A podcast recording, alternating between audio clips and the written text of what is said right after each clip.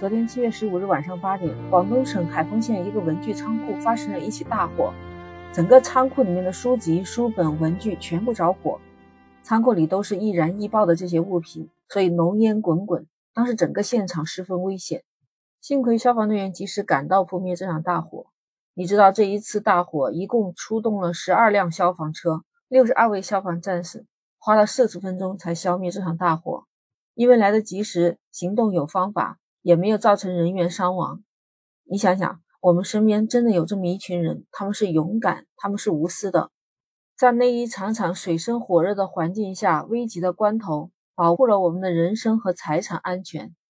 他们的故事有多么感人，就会有多么的扎心。今天咱们就来聊聊消防员真实的故事。你好，我是丽萨，我在深圳向你问好。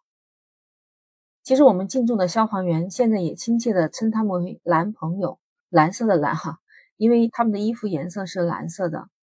正是因为有了他们，我觉得我们这个世界才变得有光，才变得有爱，才更加的美丽。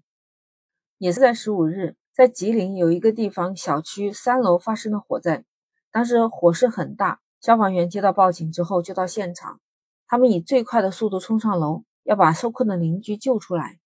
就是这个时候呢，他们发现有一个老太太坐在这个窗户边上，还在等救援。火势非常猛啊！老太太意外就滑下去了。可是就在那么一瞬间，就有一名消防员不顾自己，毫不犹豫就冲上前去接住老太太。当时因为火势太猛了，两个人一起就落到了楼下的草坪上面。还好，消防员和老太太两个人都没有受到什么伤害，只是受了惊吓。最后这家的火势终于扑灭了。但是回想到救老太太的那一幕，真的是细思极恐。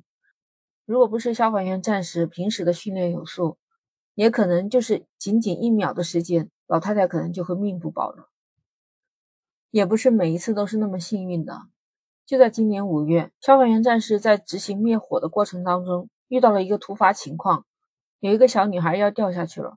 就在这个危急的时刻，有一名消防队员毫不犹豫地选择了去保护这名小女孩，用的是自己的身体。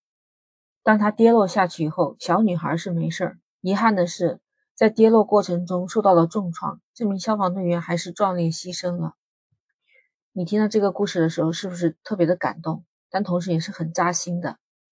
消防队员的工作很危险，他们还选择了这样无私的奉献和无私的付出，在生命面前，他们选择了救助，这才是他们最让人感动的地方。他们牺牲了自己，去成全了别人。还有一个故事，也是发生火灾，有一名小孩被困在房间里面，自己也没办法逃出去。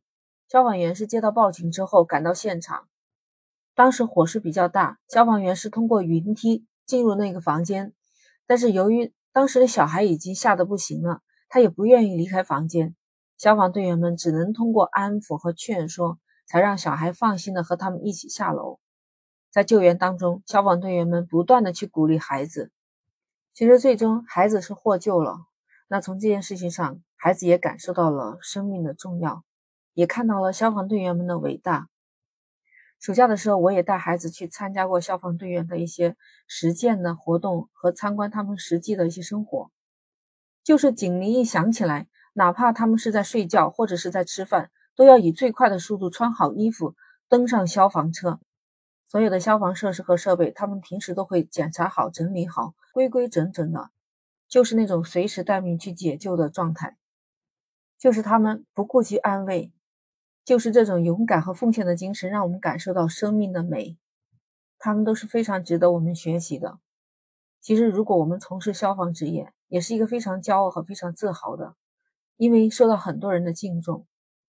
当然，扎心的是，消防员要面对的环境非常的恶劣，而且极端。我们要加强对消防员的保护，尊重他们的努力和奉献，给予他们更好的待遇和更好的工作条件，这样才能让他，才能让家人更安心、专注的为人民服务。这个节目做出来，我真的是要替那些特别勇敢的、已经牺牲的消防员表示崇高的敬意。正因为有你们，才点亮了我们生命的光辉。你们就是英雄。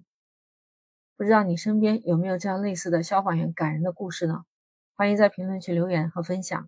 如果你喜欢我的节目欢迎订阅收藏和转发。